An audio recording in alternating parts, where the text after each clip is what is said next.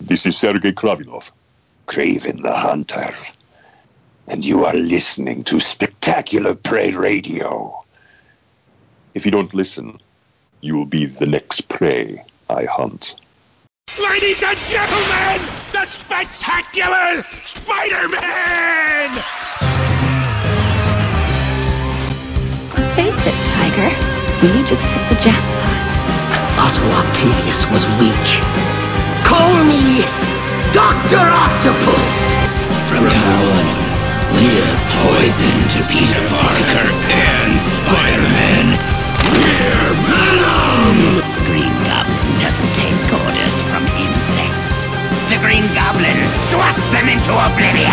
Oh, you better not get your goop in my hair. Spider-Man, threat or menace? Someone is so getting the look. Tell me there's something better. Go ahead, try. Welcome back to the Spectacular Radio. I am Zach Joyner, executive producer of Spy-Dude.com. And as always, we are joined by our wonderful host, Mr. Greg Bashansky, who's going to introduce our panel this month. Joining us is, as usual, the the uh, story editor and supervising producer of the show, Mr. Greg Weisman. Hello, glad to be here. And we are very happy to introduce the associate producer of the series and the voice of Kraven the Hunter, Mr. Eric Vesbit.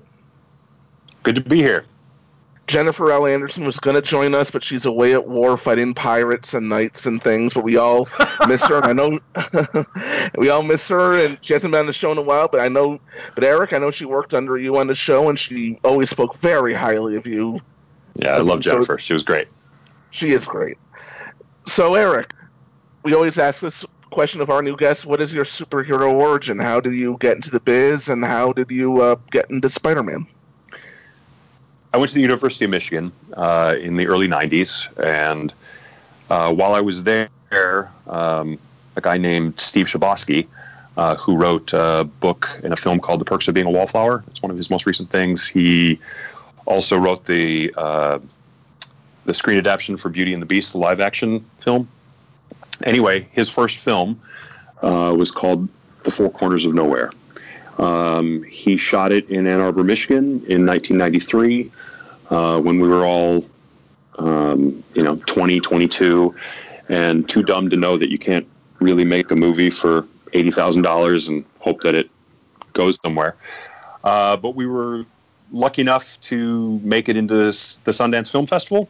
Um, and in 95, uh, I was living in New York as a struggling actor and um, and working at Blue Man Group, which was the one cool thing about New York at the time. Um, um, yeah, I got to throw marshmallows and squashed bananas and stuff for a living. It was fun. Um, living the dream at that point, right? exactly, exactly. Um, nice. I went out to the Sundance Film Festival uh, in '95, and uh, quite frankly, was a movie star for ten days. It was really, really, really fun. Um, shot pool with Sam Jackson, sold drugs to Tim Roth. Um, sold drugs. Uh, got mocked. got got mocked by Parker Posey. Uh, yeah, it was fun. Um, and uh, the film the film did well, but then was bought by a company that uh, decided to put it on its shelf because they had a similar film coming out, and the film never really made it to anywhere. Um, that being said, it was the first film shown on the Sundance Film Festival uh, channel the Sundance Channel, um, and it played there for about a year. Uh, so we do have some some internet fans here and there that that reach out to us every once in a while. Um, and you know, someday the film may come out. Wonderful. So we'll see. Anyway, that led to me moving to LA and trying the working actor thing for a while. Um, and I I did that for a bit, but just found that it didn't really um, I didn't really enjoy it. Um, I was one leg up on every other actor in this town um, because you know I moved to town with an agent and with somebody pushing me and all that kind of stuff. But um, I come from the Midwest, and the idea of not having a paycheck uh, really started to drive me crazy. Um, it, it, I just I was kind of a nervous wreck, and and so when every audition means whether whether or not you eat um, it just didn't suit my psyche very well. So um, I was lucky enough to uh, meet somebody who wore, she was a lawyer at an animation company, um, and they needed a driver. And she knew that I was interested in getting into animation, um, as I put it, to to to get on the other side of the camera. And I, I just wanted to learn what this town was about, um, because that was one of the biggest hindrances when I was doing the working actor thing. Is I I just didn't understand anything. I was 25, straight out of Michigan with a s- quick detour in New York, um, and I just made a lot of mistakes. So got a job for uh, New World Animation at the time, uh, which was doing all of the Marvel stuff at the time. Um, my first show was The Incredible Hulk, um, starring Lou Ferrigno as the animated Hulk. As as it should be. I mean, the natural. I remember that show. So anyway, I, uh, but it was it was a really good experience. I learned a lot. Um, my hope was that it might also lead into voice voice acting. Um, you know, kind of a backdoor working in production might lead into voice acting, and uh, and it turned out it did. I, I had a, a small role on that um, Incredible Hulk show. I played a farmer defending his daughter from um, from the Hulk. Um, and but through the course of that year and a half, uh, I really fell in love. I really fell in love with with making cartoons and being surrounded by creative people, uh, day in and day out, working really hard um, to get something on air. It was this was back in the day of film when when animation was still shot on film, um, and uh, it, it was it was it was just a great learning experience. Um, from there, I went to Sony. I worked on Extreme, Extreme Ghostbusters, um, a little bit of Godzilla. Then I went to Universal and worked on the Woody Woodpecker Show and the Mummy animated series. Um, remember that. um, that show, our second season was um, supposed to have been.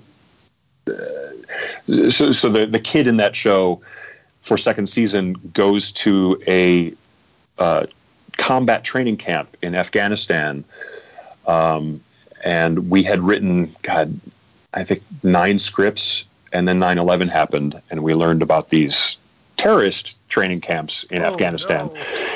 and. Uh, it was a massive uh, ordeal to rewrite the entire second season and, and with a whole whole new take. yeah, I Um, imagine so. I wrote one episode of The Mummy, I think, uh, with uh, a time travel episode, I think. Oh, right on. That, that was that was a that was a cool show. Our art director was learning to play the bagpipes, and so he would walk around the studio uh, at any random hour in the day, blowing this the the, the, the, the just the whistle part um, to to practice his his lip uh, movement, and it um, it was so loud. Um, it was it, it just it was so loud but he was such a nice guy eddie hutchins such a nice guy um, and so, So, Greg, no one really minded Anytime soon. Greg Weisman, you're gonna learn? he's just shaking his head Uh, he's just I just I was asking if you were gonna learn, learn the bagpipes anytime soon for those guys on Young Justice. Uh, I, we're, we're going to have to survive without bagpipes, I guess. Ah, okay. all right. sorry, sorry, jumping on you on, on you, Eric.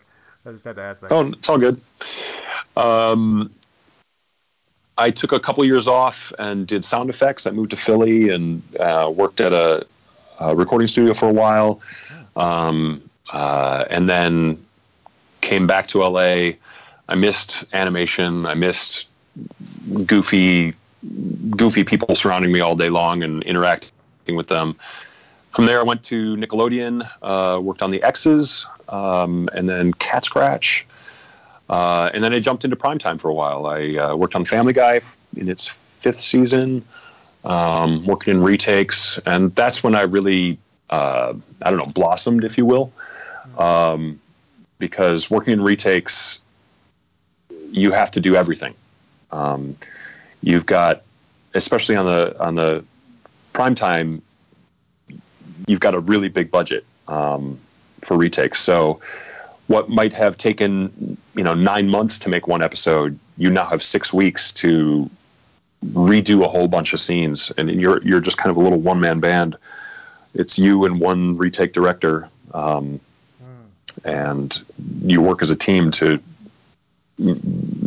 bang out a whole bunch of scenes um, in just a short period of time. Um, so uh, I learned a lot uh, working retakes on Family Guy. Uh, and then after a season of that, um, I got the call from Sony again, from from Diane Crea, um, that she was putting together Spectacular Spider-Man, um, and I jumped over to be her associate producer. And then met Greg, and how did you get cast as Kraven? Greg and I were, in my memory, Greg and I were driving back from a record and shooting the shit and talking about uh, uh, our our past experiences of being young actors when we when we first got out here, um, and just had a really you know it was a really fun lunch and uh, telling crazy stories about young actors and the trials and tribulations of all that. And I went back to my office and I'm, you know, probably plugging away at some spreadsheet about how we're going to pay for something. And then um, Greg peeked his head in my office and said, "By any chance, can you do a Russian accent?" And I responded, uh, "Я изучаю русский язык в университете," um, uh, which which means I studied Russian in college. Uh, you know, That's perfect. yes, as a matter of fact, I can. Uh, nice. um, and he was, I think, just cracking that episode for the first time and and pitched it around, and I I auditioned blindly and and got the gig. Greg, And you were all, yeah, and you were awesome at it. Zach, you had a question for Greg? Yeah, I was gonna say your recollections on on on casting of Eric is, is that was there anything on from your end that was different? Uh, no, I mean that's pretty much how I recall it. I mean, um, uh, uh, I probably recall even less. I'm old enough. Um, but you know, the main thing is that I mean, just listening to the guy's voice. You know, so I, you know, at that point I knew he had acted, was an actor, and um, and I thought, you know, we need this sort of, you know, we need chops like that for for Kraven. Um, so the only like question in my mind was, you know, can he do the Russian thing? And then it was like, yeah, as a matter of fact, he can. So so like, okay, well that uh, that seems like kismet, and uh, and then uh, you know, uh, gotta get um, uh, well, Vic Cook, um, and and most important, Jamie Thomason to sort of sign off. I feel like uh, you and Jamie worked together on it quite a bit uh, before Yep. the first uh, the first episode. I don't know about, this one that we're talking about today, but uh, before the first one, I feel like uh, you guys got together and sort of worked out the character in advance and that kind of thing. Am That's I exactly right. Yeah, that's exactly right. Yeah, he um, Jamie's big thing was because I have a, a very big voice. I'm also a singer. I sing with the Pasadena Master Chorale, um, uh, and uh, Jamie's big thing was getting me to work the mic um, very subtly. You know, Kraven is very. There's a lot of it's very. You know. Be be be in and dark and inside yourself, and let that let that carry the emotion and, and take it forward. He, you know, he's only shouting in combat. Otherwise, he's he's very, um, you know, he's he has a, a gravitas and a power that is not not because of volume. It's just because of who he is and his natural growl, his instinctual growl.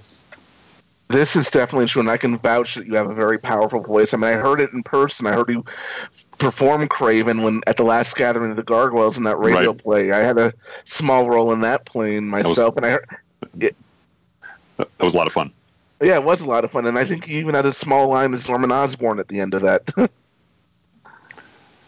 I I only yeah, I think you're right. because because uh, Osborn couldn't make it. So yeah, I think you're right. Alan Rachins. So let's bring him into Yep. the convention to do one line. hey, they brought him in to do an episode of the show to say one word, as I recall.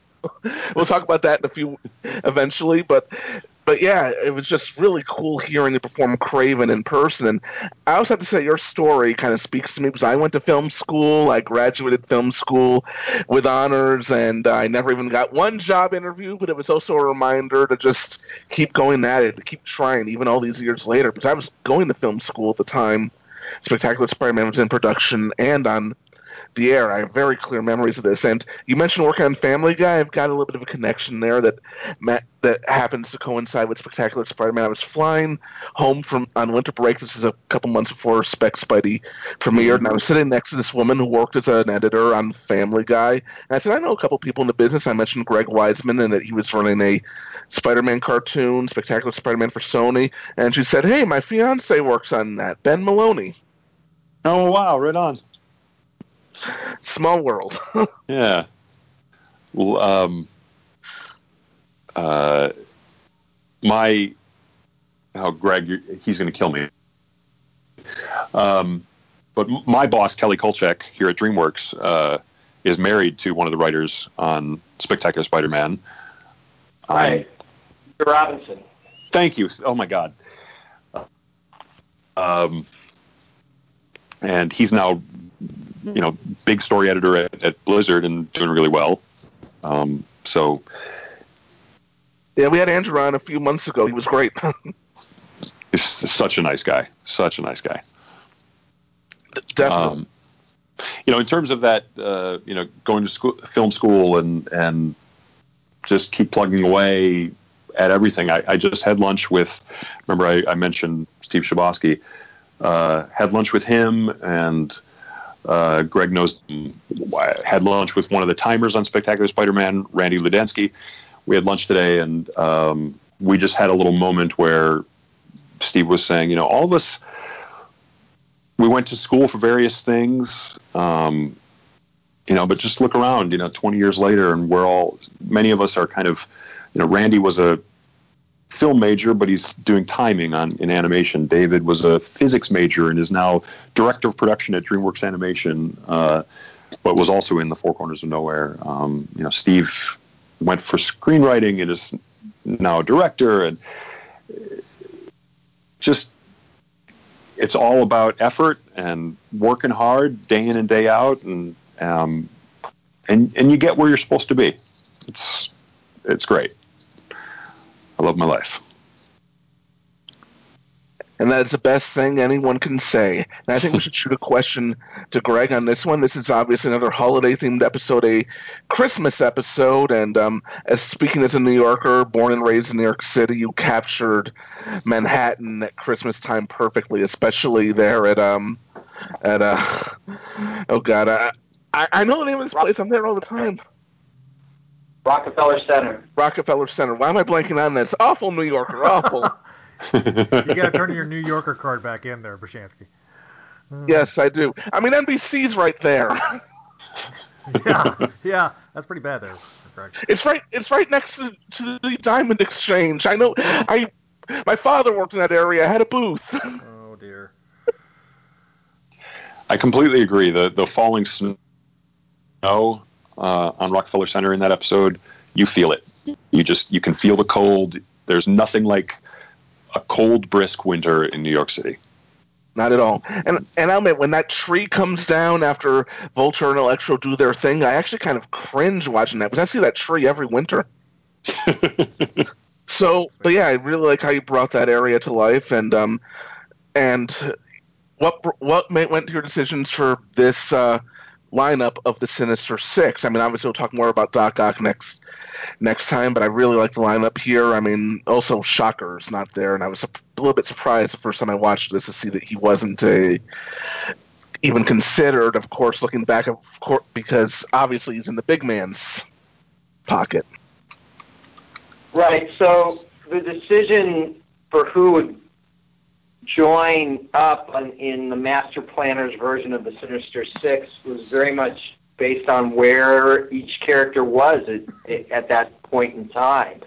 So we had uh, we had four of them who had been there already, which was uh, um, Vulture and Electro and uh, Sandman and Rhino, um, and they really fit Master Planner's whole idea of you know crime as a science and uh, and the rise of the super criminal. Um, and Vulture and uh, Electro in particular were really allied with who we eventually reveal as the master planner.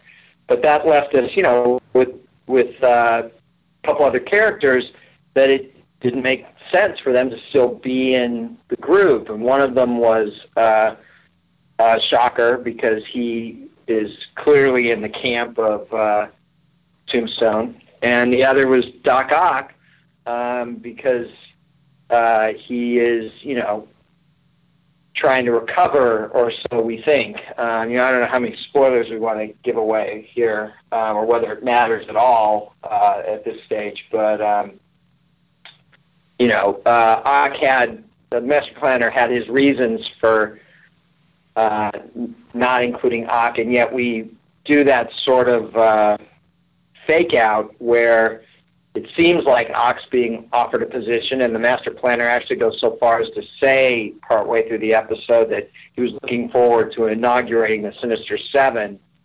Um, but you know that left two slots open, and of course we'd spent the previous two episodes introducing Mysterio and Kraven, So and had even shown that Mysterio was working for Master Planner and shown that uh, Master Planner had sort of brought Kraven indirectly to New York, and at the end offers him uh, this opportunity to hunt, and hunt as part of a pack. And um, so, you know, it was fun stuff for us. Is this Master Planner story one of your favorites? Because it seems like anytime you get, anytime you have like a top ten uh, Spider-Man list, this always shows up. Is it amongst your favorites there, Greg? And were you excited to adapt it this season?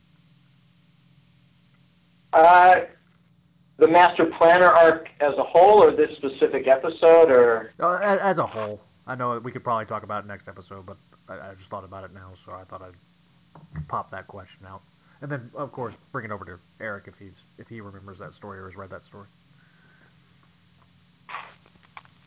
Uh, well, for me, I I love the Master Planner arc. I love what that allowed us to do, both in terms of uh, visuals. Uh, you know, there's that great moment, and it's really next episode. We'll talk about it more, um, and um, what it did for Pete's relationship with Gwen. I don't. I don't really think in terms of, or I try not to think in terms of favorite episodes, not favorite episodes. They, they all feel a little bit like, you know, my kids and. Uh, And so, you know, I had a great time. You know, we really, you know, one of the challenges for this one is we'd done the Sinister Six. How do we give this one a different flavor from what we did before um, so that it wasn't just a repeat with slightly different action beats? You know, what can we do to make this one feel fresh and new and not just like a repeat of uh, where we were? And I think we achieved it. I was pretty proud of it. Yeah, and I enjoy the team, the uh, duos there. I especially liked Rhino and Sandman teaming up once more. And I have to say, my favorite line in this episode, and I feel bad for saying that because Eric is here, and it's not a Kraven line; it's actually a Rhino line. I think you know which one it is. He's out in the ice. He's about to, the ice is cracking, and he Spidey hands him the scuba gear, and Rhino just says to him, "I hate you so much," before he s- falls right into the East River. Yeah, I, I mean that was one of that was a great line that you know you kind of knew Clancy would knock out of the park, um, and uh, it was you know we have a lot of great lines in the show. Um, there's a, you know a bunch of good ones, and and uh, but that is a favorite of mine. That line. Now, um, I remember last time you had everybody in the recording studio when you did the Sinister Six episode. Was it the same way for this one? Yep. So Yeah, we were all in the booth. So Eric, how, how was it like to be in the booth with all these guys this go around as opposed to? I just remember uh, being really happy that I wasn't the only one who, when you had to, you know, act out a combat scene or a, you know, a, a move or a, I remember looking over and it was either Mysterio, I think it was Mysterio was, you know, shooting his hands out when he was do, casting the spell. You know, just the fact that we were all living these little. Uh, living out the scenes in our in our in our heads and and bodies in the recording booth it was it was a ball Yeah, I heard a lot of a lot of antics went on in the recording booth. I used to hear stories that when Peter MacNicol would perform lines as Ox, some of the other actors would get behind him and pretend to be his tentacles. That's. Uh, that's the first I time mean, I've heard that.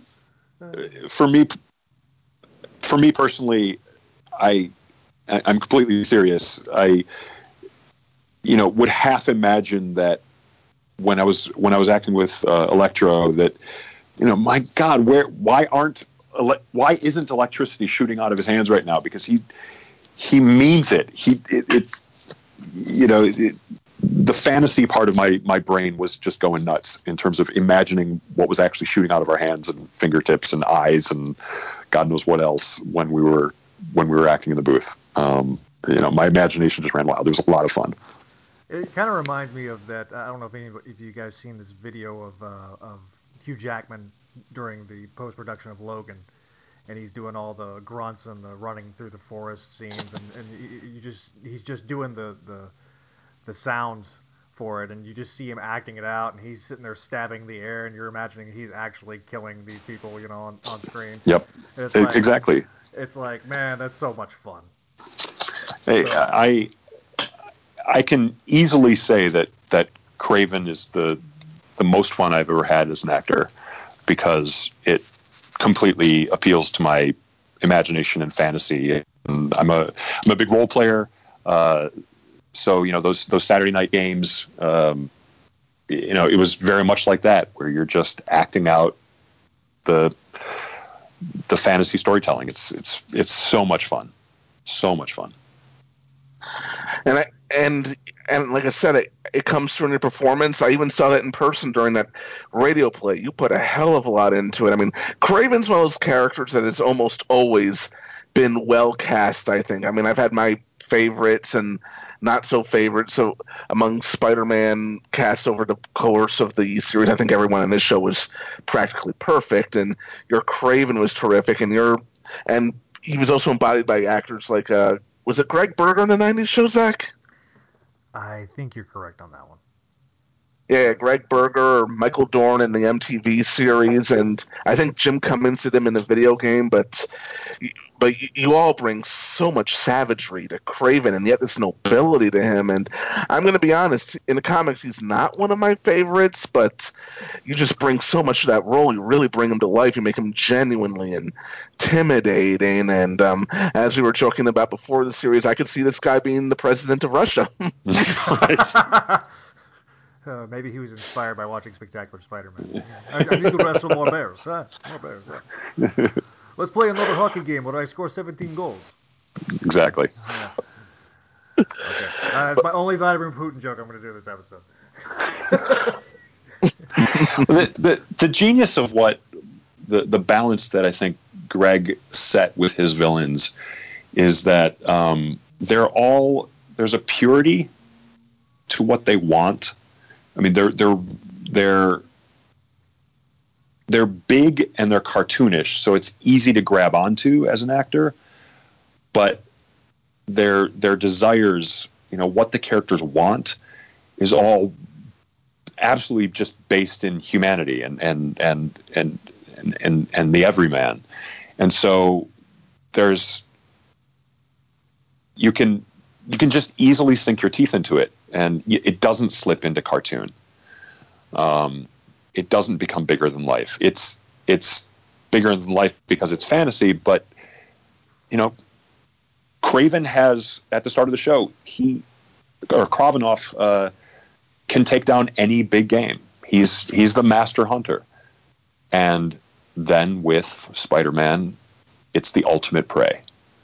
Um, you know, finally a challenge worth of worth of Kravinoff, and um, and then when he loses, he's freaking mad. He hasn't lost in years. Um, so he uh, turns to supernatural means, and um, um, and now it's a battle of equals. So you know that's just that's just that all of that is very very human, despite despite the skin that humanity was living in. Um, you know, a, a, again, I, that's that's the genius of what um, our man Mr. Weisman brought to all of these characters. Indeed, and I've always said this on all of your, his shows, all of your shows, Greg. Your villains are always delicious. I felt this way since Gargoyles, even on which they were pretty damn good. Spectacular Spider-Man. I mean, Young Justice. I mean, your your villains are second to none in animation, as far as I am concerned. And there's some stiff competition out there. I mean, I felt Avatar: The Last Airbender had some pretty delicious villains as well, but your villains are just a cut above any other.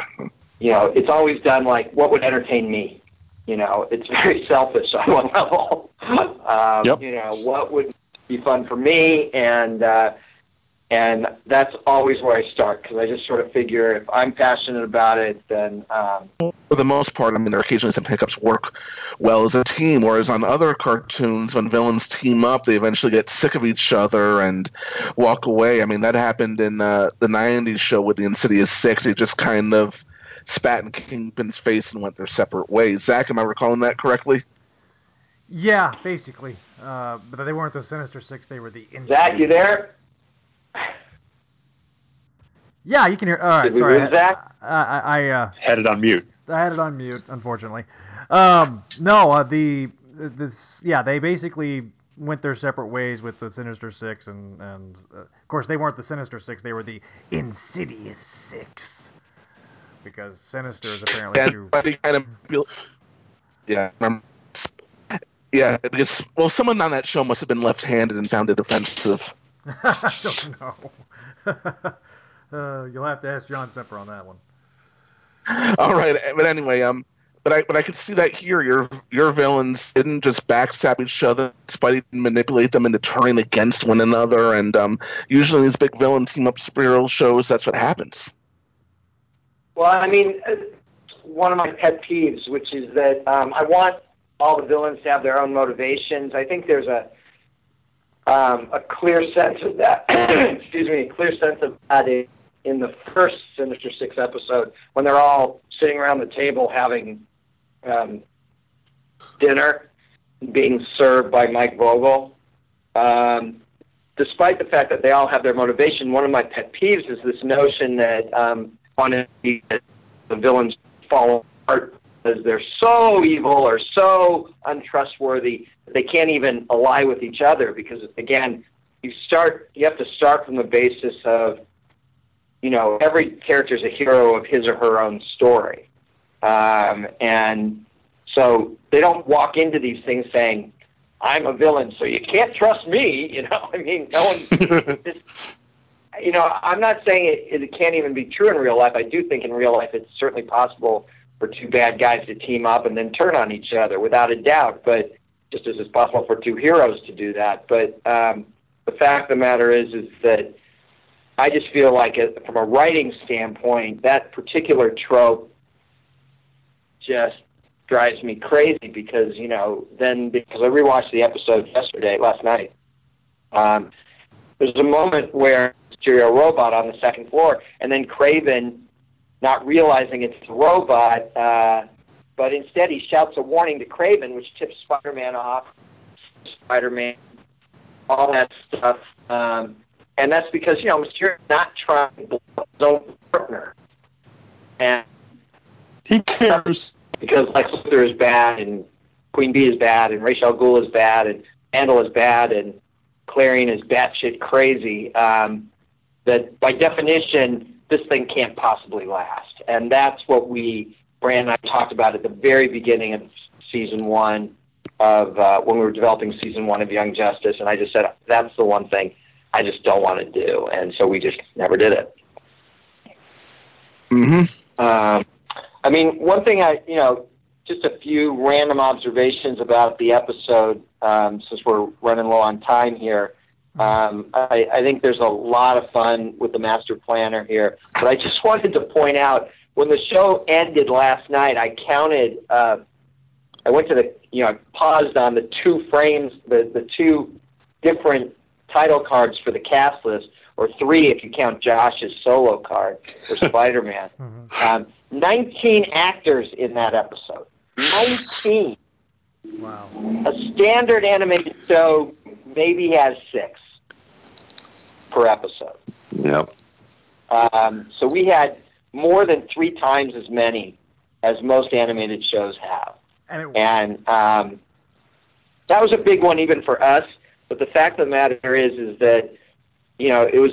It's always this sort of luxury that I count on, but which uh, you know uh, this idea of being able to say we've grown the universe, we've done this world building. Now we're in a situation where these are people we're going to see here. It doesn't make sense not to see them.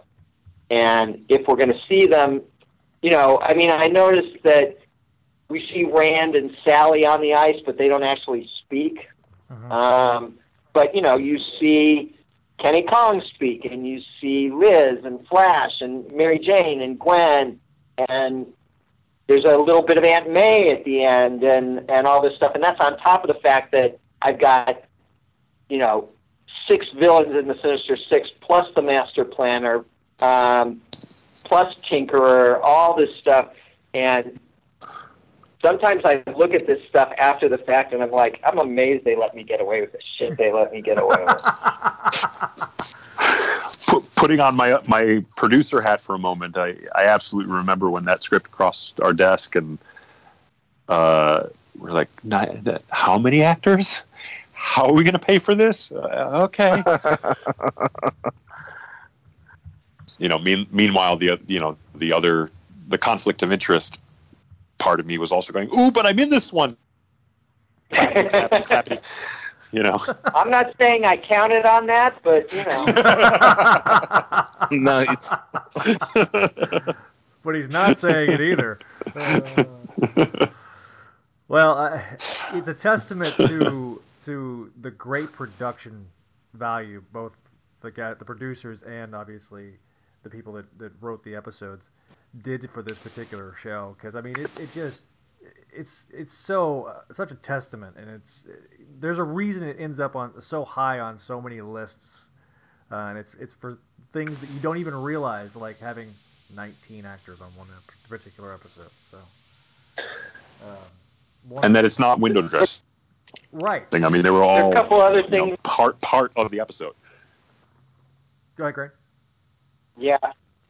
There are a couple other things I just want to point out, give credit where it's due. I, I think um, there's this wonderful, you know, the sequence in the in the department store is kind of my favorite. Um, I mean, there are a lot of little things that I like. I love um, Josh's burnt tongue through the first third of the episode. Oh God, I was, I was going to bring that up. I mean, uh, I Uh, heard. which I Yeah, how did is do that? Great. But um, the thing that I I feel like at one point we Jamie actually had Josh literally hold on to his tongue while he was. That's my memory along. too. Yeah, that's my memory. Um, but the thing that just really strikes me about the the sequence in the department store, and that, again, a lot of little there. That's- The As the, a New Yorker, the that's. perfume that. Yeah. Sorry, what? I said, Greg, as a New Yorker, that's got to be Macy's. There's no other department store that could be. It's definitely Macy's. Um, you know, it, it, you've got the the perfume that smells like fish. Um, like, well, it's called Poisson Gâté, and you're just sort of like, oh my god, if you speak French, it's like that's horrible. Who would make a perfume like that? Um, but but the thing that, and then you get to see, you know, Crusher. Uh, uh, the the wrestling guy. I'm blanking out on his last name. Uh, Crusher Hogan. Uh, Crusher Hogan, yeah, as Santa Claus and Sha Shan as an elf. Um, before we really introduced Sha Shan very much in the show. I recognize Um, Sean. I didn't realize that was Crusher. Yeah, well, you know, he's wearing the Santa Claus beard, so I get why you didn't recognize him. But he's got that mustache, and um, and uh, yeah, it was it was Crusher Hogan, the wrestling gig, since he lost to Spider-Man, isn't paying the way it used to, so he's uh, doing the Santa Claus thing. but the thing that really thing that I really love is what um, we did with the music in that episode, which is um, in that sequence you have as source music um, Nutcracker playing. And so, you know, our great composers, uh, dynamic music partners, um, Kristopher Carter, Michael McCuistion, Lola the Ritmanus, um, you know, compose all the music for the show, but in this case, it's like, no, we're going to use this as source, and yet they still find a way to make that source music plays scoring and the counterpoint nature of it is just so much fun to me. It's something that gave us the confidence to later do the opera episode later in the season because Mm. we knew it would work. And then there's also the sort of fun you've got Deck the Halls as sort of playing over the closing credits. You know, that just little things that we did to give as much as possible little extra value here and there throughout um, the show. And then, you know, great lines of dialogue like Spider-Man turning to Santa and going, I hope those two are going on your naughty list.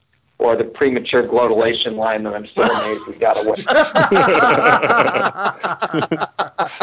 There's a lot of a lot of those that got you're still amazed that got through there, Mr. Mr. Weisman. So, which just makes it even better. Yeah, you know, I mean, we've had this discussion before. It's all about making a it actually a double entendre. I, wh- when people throw things in and they go, "The line got cut," and I'm like, "Oh, well, what was it?" And they tell me, and I'm like, "Okay, you, you got to understand. There's no double entendre there. You've only got the entendre. You know, what I mean." Uh, there's no other interpretation except the dirty one. So of Right. course it got cut. Um, and the trick to a line like, you know, premature glotulation is that it, the setup to it is uh, Mysterio saying to Spider-Man, "It's a little soon for you to gloat." Uh, and, he, and Spider-Man goes, "Well, you're the expert on premature glotulation, and we've been talking about gloating." So there's the absolutely kid-friendly, clean interpretation of that. But still, I'm I, I always worry that it won't go through. But um, you know, it it plays out. It's fun. I love that line. I cracked up laughing. That the first time I've heard that, same as when I heard most of Black Cat's dialogue, but such great lines. And listen, you really brought Christmas in there to life, and that really felt like Macy's in the city. And by the way, my mom once saw that episode. She used to work at Macy's in Manhattan, and uh, she hated that job, so she took some smug satisfaction in watching Spidey and some supervillains just trash the hell out of the place. It was a very bad experience for her there. Eric, I'm running low on time, so we want to bring in your uh, special guest. Sure.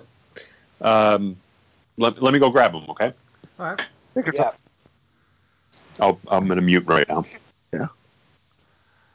So uh, to fill the air, um, Eric has a very special guest he's wanting to bring on to the program to ask what everybody al- always has wanted to ask, which is five random questions for Greg Weisman. right, right, Greg? Is this is that what's going on? That's what I hear. All right. So, um, that sounds like, of course, you know, I we have the honor and privilege of getting to ask you more than five questions, uh, you know, every time we get to record. So, uh, but uh, while we while we're waiting, I do want to congratulate you on the on the Young Justice um, renewal. I haven't got a chance to do it personally, so congratulations. Thank you. It's been we've been having a great time. It's very exciting and kind of surreal. Um, just uh, every time we start a new phase of pre-production, or every time you know someone comes back, uh, you know it, it's like the whole experience all over again. We just can't. You know, you get in the midst of it, and it feels like okay, this is a job. But it, on this particular thing, just the wonder of us coming back at all is so amazing. Well, Samurai Jack came back. Invader Zim is coming back. Young Justice is coming back. I hope this is a trend that continues with some more of your shows, Greg. I wouldn't mind. Gargoyles. I, Yes, Eric, you're back. Welcome I am sorry. Sorry about that. I, I disconnected for a second. So I'd like to introduce um, Blake Munson. Um, he's a storyboard revisionist over here at DreamWorks on uh, my new show, Spirit Riding Free, which just released on Netflix. I'm going to throw a plug in. Uh, any of you listeners out there who have uh, daughters between the ages of five and eleven, uh, the show is really wonderful. I'm uh, I have I have a daughter who's five, and um, the show has so much heart. You'll love it. Please share it with your daughters. Spirit Riding Free on Netflix. Anyway, Blake Blake here uh, is a storyboard revisionist on the show. Um, this is your first professional gig. Um, how old were you when Spectacular Spider-Man came out?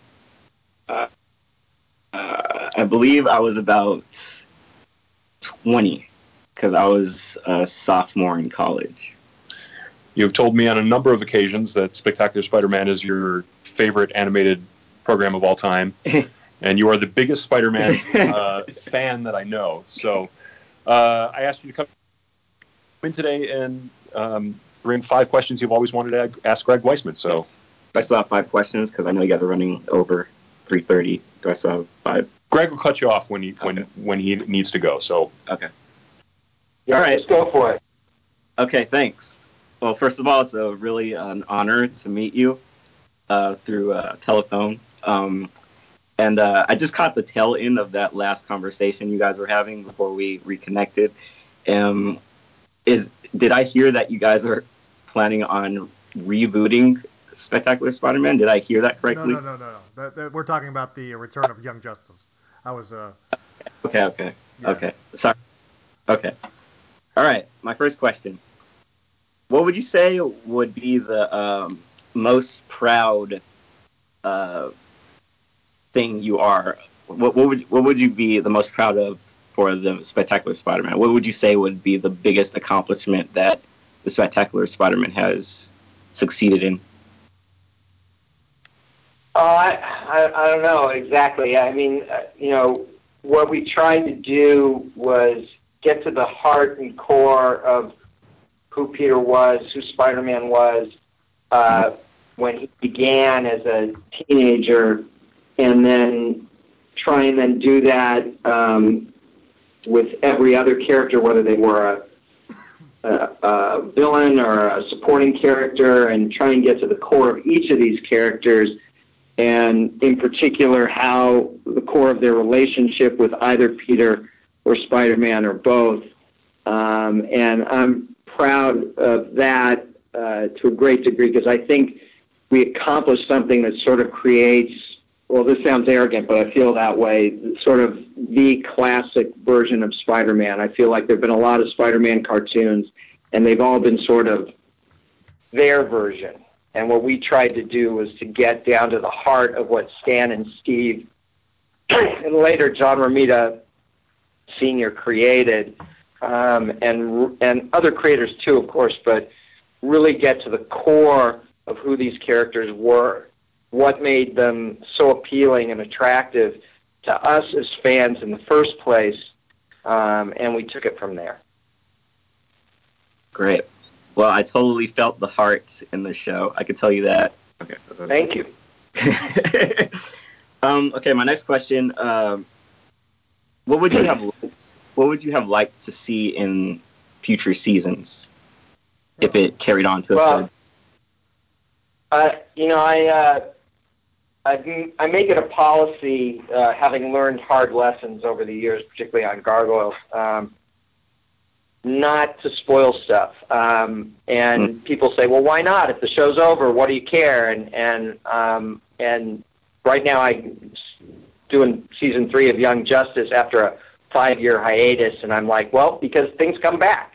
Um, but the other reason I don't like to talk about that stuff is because um, ideas minus their execution Mm-hmm. don't sound as cool. Um, and so oftentimes, particularly on that internet thing that I've heard about, um, they're subject to a lot of second guessing, third guessing, fourth guessing, and I just don't need that. Um, so I'm not going to tell too much other than what I've already revealed and or what was obvious from uh, what we did do in the first two seasons. Um, you know, we planned. We ta- we mentioned Mac Gargan, so we clearly planned on doing Scorpion. We uh, showed Cletus Kasady, so we clearly had a plan for Cletus. Um, we uh, showed. Uh, I'm blanking out on the character's name, but the character who eventually becomes Hydro Man. So there were certain villains that we were laying the groundwork for for season three, and that would have also included Hobgoblin, uh, our take on Hobgoblin, which I think would have been unique and very cool. Um, and uh, obviously, you know, we killed off, quote unquote, Norman Osborn, uh, but Mr. Roman took a plane to Barbados or wherever, I forget. Um, so clearly, down the road, Mr. Roman was going to surface once again. And um, and so some of those plans I think are fairly obvious, and or I've mentioned them before. Um, and you know, obviously, we were setting up a love triangle between um, Harry and Gwen and Peter, um, and we would have continued exploring that. So again, things that are sort of obvious from where we left things, I, I, I don't mind mentioning, but I don't want to go into a lot of detail because you know, I, think of all the shows I've done, the least likely to come back is Spectacular Spider-Man um, because of the unique nature of the business side of it between Sony, Marvel, and now, of course, Disney being in the mix. Um, it seems almost impossible for that one to come back.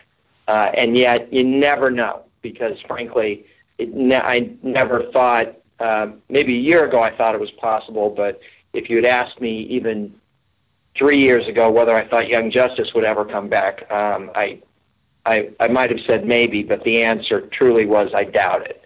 Um, so I doubt it for Spec Spidey, but you never know, so I tend to keep that stuff to myself.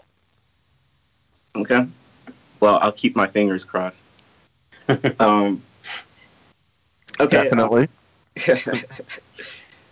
Which character from the Marvel universe would you have, would you have most liked to see make an appearance? If I know the rights were kind of all over the place for character usage, but um, was there a specific character from the Marvel universe that you would have liked to see featured in Spectacular Spider-Man?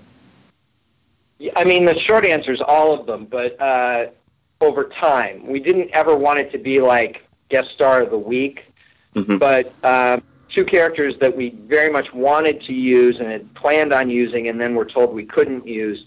Um, one was Kingpin, um, and the other was the Human Torch, because the relationship between Johnny Storm and uh, and Spider-Man, I think, again, was so uh, intrinsic to the early years of uh, Spider-Man comics and Fantastic Four comics. So we had our vision of what the spectacular universe version of the Marvel universe was. And this I've mentioned a couple times before. In our view, the Fantastic Four existed, but they were sort of a whole level above Spider-Man. They're fighting big cosmic threats.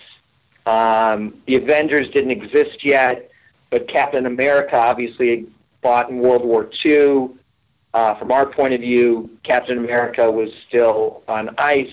Iron Man hadn't gone to Vietnam yet, or Tony Stark hadn't gone to Vietnam yet. Um, Don Blake hadn't taken his vacation to Norway. But Ant Man was around, um, and the Hulk was leaping around the Southwest, thought by most people to be a urban uh, uh, sort of myth, a legend. Uh, there are very few people who objectively knew the Hulk was real. And over time, there were things that we did. We wanted to sort of slowly explore more facets of the Marvel universe.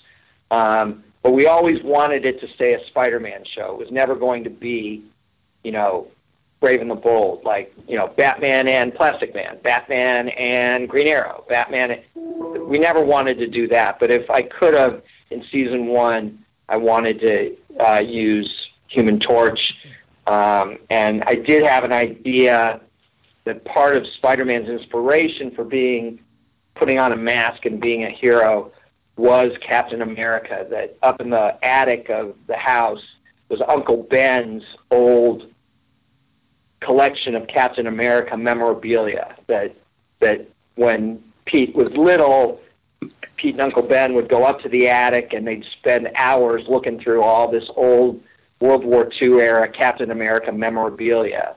So that Captain America meant something to Spider-Man, not so much personally, but because he knew it meant so much to the young Ben Parker.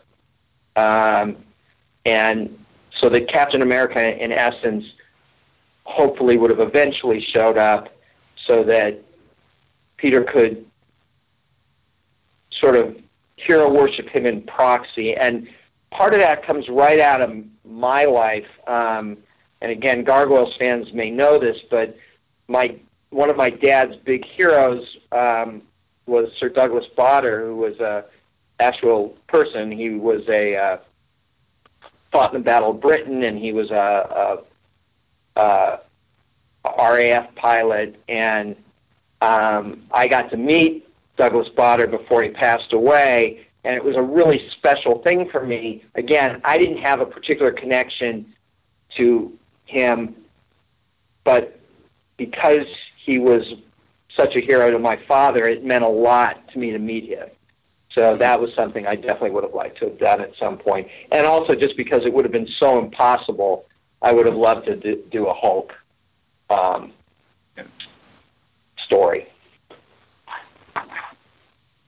That's awesome. I think that uh, that uh, Uncle Ben Captain America connection was it sounds really brilliant, and I wish I could have seen that. But uh, um, it, it, it's real for me, though. Though I'll say that you know it, it you just added a, yet another layer to the show for me. So. Fantastic. It's real to me too now.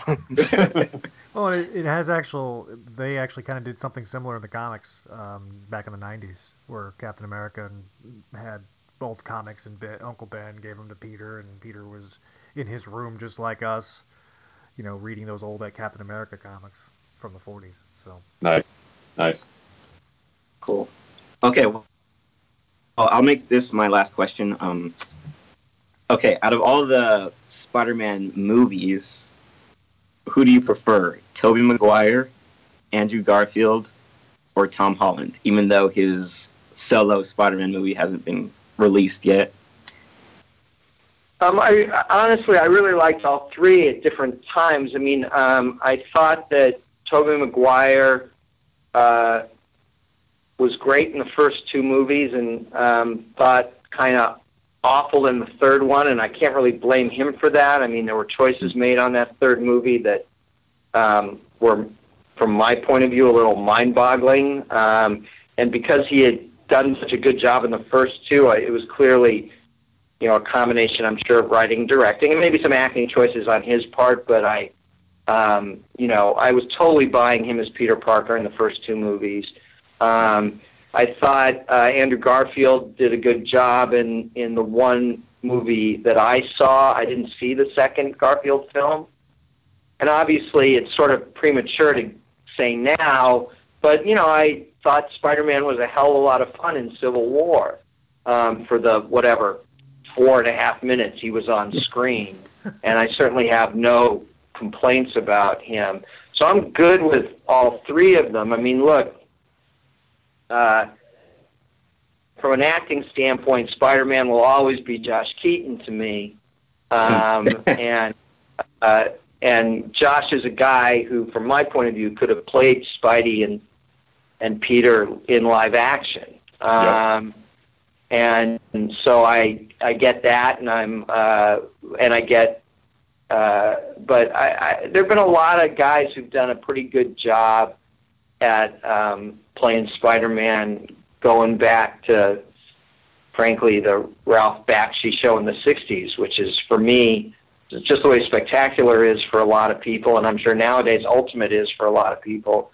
You know, growing up, the 60s Bakshi show, that was my Spider-Man show. And so, you know, I can look back and listen to it and go, eh, I'm not sure that's the greatest Peter Parker I've ever heard, but back in the day, that was my Peter Parker. So I, I, I, uh, I don't think there's any one right or wrong way to do it. Um, certainly, from an acting standpoint, I I obviously have stronger opinions from a writing standpoint about how the characters portrayed, but um, but they were all pretty good. But if I had to pick one, I'd pick Josh. I'm sure he appreciates All that right. too. Yeah, that was, um, well, and it you know, and it, it, it sounds self-serving, but it's less self-serving than just selfish. I mean, you Yeah. know, Josh did such great work for us um, that uh, you know, uh, and I like to think, yeah, we wrote great scripts and it animated well and all sorts of great things that lots of people contributed. But none of that works if Josh isn't mhm. the guy, and he was the guy, and uh, and so uh, I just feel like so knows the soul of Peter Parker. Um, you know, he's my guy. Yeah. Well, on that note, I gotta say that your show, The Spectacular Spider-Man, has brought me more joy than all the movies that have been made so far. So, I, I feel that your show has done the character justice, the way it's supposed to be done. Well, thank you. I appreciate it. Um, and you know, I, I want to say also, I mean, I, I loved working with Eric on the show, but you know, I feel the same way about his Kraven. You know, I, I Yeah. heard a lot of Kravens over the years, and um, and none of them feel right to me anymore. It's always always Eric Vesbit is my Kraven. Well, I'll tell Thank you. Yeah. I'll tell you, when, if they ever do a, uh, an animated version of Kraven's Last Hunt, uh, I, I definitely would like to see Eric uh, take a crack, and, and of course Greg writing the uh, adaptation. Definitely. Yes. I uh, I like that idea. I like that a lot. I'm in. All right, we got Eric in. Marvel, are you listening? right, guys, I, I apologize, but I really got to go. I've got a, a, a Young Justice meeting I got to run off to uh, in about eight minutes, and I've got to take five minutes or so to prepare for it. So um, uh, I've had a great time, Eric. Uh, like, nice to meet you, uh, Yeah, Eric. Great to be on the phone with you. But you know, we don't actually work that far apart. We should have lunch sometime. um, I totally yeah, agree. we'll, we'll grab Wilcox, and the three of us will go hang out for an hour or so. But I um, would, I would love that, Greg. It's great to reconnect. yeah. And uh, Zach and Greg, thanks as always. And I apologize, I'm running off now, but I really got to run. You got a great excuse. You're making great television. Thank you for. You guys uh, keep going though. we will. Thanks, we will. Greg. Thank you so much, Greg. You're welcome. Ha- have a great rest of the podcast. I'll I'll talk to you guys later. All righty. Bye. Right on. Definitely, and and All since it seems we're about to wrap things up, I mean, usually when we're when we come to the end, we ask our guests what they're currently working on. Greg isn't here, so I'll just say go out and buy his books, Reign of the Ghosts and Spirits of Ash and Foam, on Amazon.com. There you go. We've already talked a little bit about Young Justice, but uh, Eric, tell us what you're doing these days. Um, so I'm, I'm here at DreamWorks. Uh, I've been here for about three works, three years. Uh, DreamWorks started a television studio uh, just a little over three years ago, and I, I got in on the ground floor. Um, uh, since I've been here, I started a little show called. Uh, started. I was the first line producer on a little show called uh, Voltron. May have heard of it. Um, Maybe. um, yeah, I was I've been watching reboot. that. It's- I've been watching that. It's a very good show. Josh Keaton's in that also. Yeah. Uh, uh, yeah, so I helped get that show off the ground um, and was part of the first three episodes before uh, my show, uh, Spirit, started. Um, and I've been on Spirit Riding Free for several years now. Uh, it's, again, to, to all of you listeners out there who gravitate to Greg's writing because it's all about human connection. Um, again, the writing, the writing on Spirit, it's it's got a hell of a lot of heart. Um, it's just honest. Uh, young girls growing up in the frontier. Um, it's their relationship with, with family and friends and the trials and tribulations of being a, a, a young girl growing up. And then on top of that, going out on adventures on, on their horses and uh, you know, saving the town from floods and earthquakes and all that good stuff. Um, uh, and then I'm also working on a, a another show uh, that's going to air probably in the fall, um, but it's an 11 minute silly, uh, silly comic cartoon that um, I can't really say much more about. All right. Well, we'll be uh, we'll be keeping an eye out for it, and when uh, and we'll promote it over on spider-dude.com. Uh, Definitely. Whenever uh, it gets it gets uh, we get a little more information about it, but because we appreciate you taking your time uh, to talk with us for this particular episode. So, Greg. Uh, this was this was great, guys. I really appreciate it. Yeah. Oh, definitely. I, and, and thank you for bringing your special guest on. It was it was nice to to, to hear him uh, ask get to ask the questions that uh, he's always wanted to ask Mr. Weisman. So we're, Uh, thank you. we- guys. I It was appreciate it. Yeah, it was uh, definitely definitely an honor, and, and thank you for coming on. And Eric, thank you very much for coming on. Also, it was a pleasure to converse with you again. Uh, I I look forward to the next convention when uh, we get to do another live action spectacular script. Oh, Oh. I, Mashansky has told me that I have to I have to move heaven and earth to get to the, the whenever the next one is. So um, I, I hope to get to meet uh, you, Eric, uh, in, in person that during that time. I look forward to it. Yeah, he's done a couple more since then. They're really fun stuff. He's he's thrown Young Justice into the mix also, so now it's a crossover between all three shows. Oh, nice, nice. Good stuff. Good stuff. Always. Well, thanks thanks for keeping this show alive, guys. We really appreciate it. Thank you for making it and being a part of it, Mr. Vesbit. It's My our pleasure. absolute pleasure as well. An honor Well, and a no. pleasure. On that note, have a great day. All right, thanks, a, no, I'm sorry. Uh, on that note, have a spectacular day. Thank you. You too, Mr. Vesbit. Thank you very much. All right, fellas. Have a great one. Uh, you too.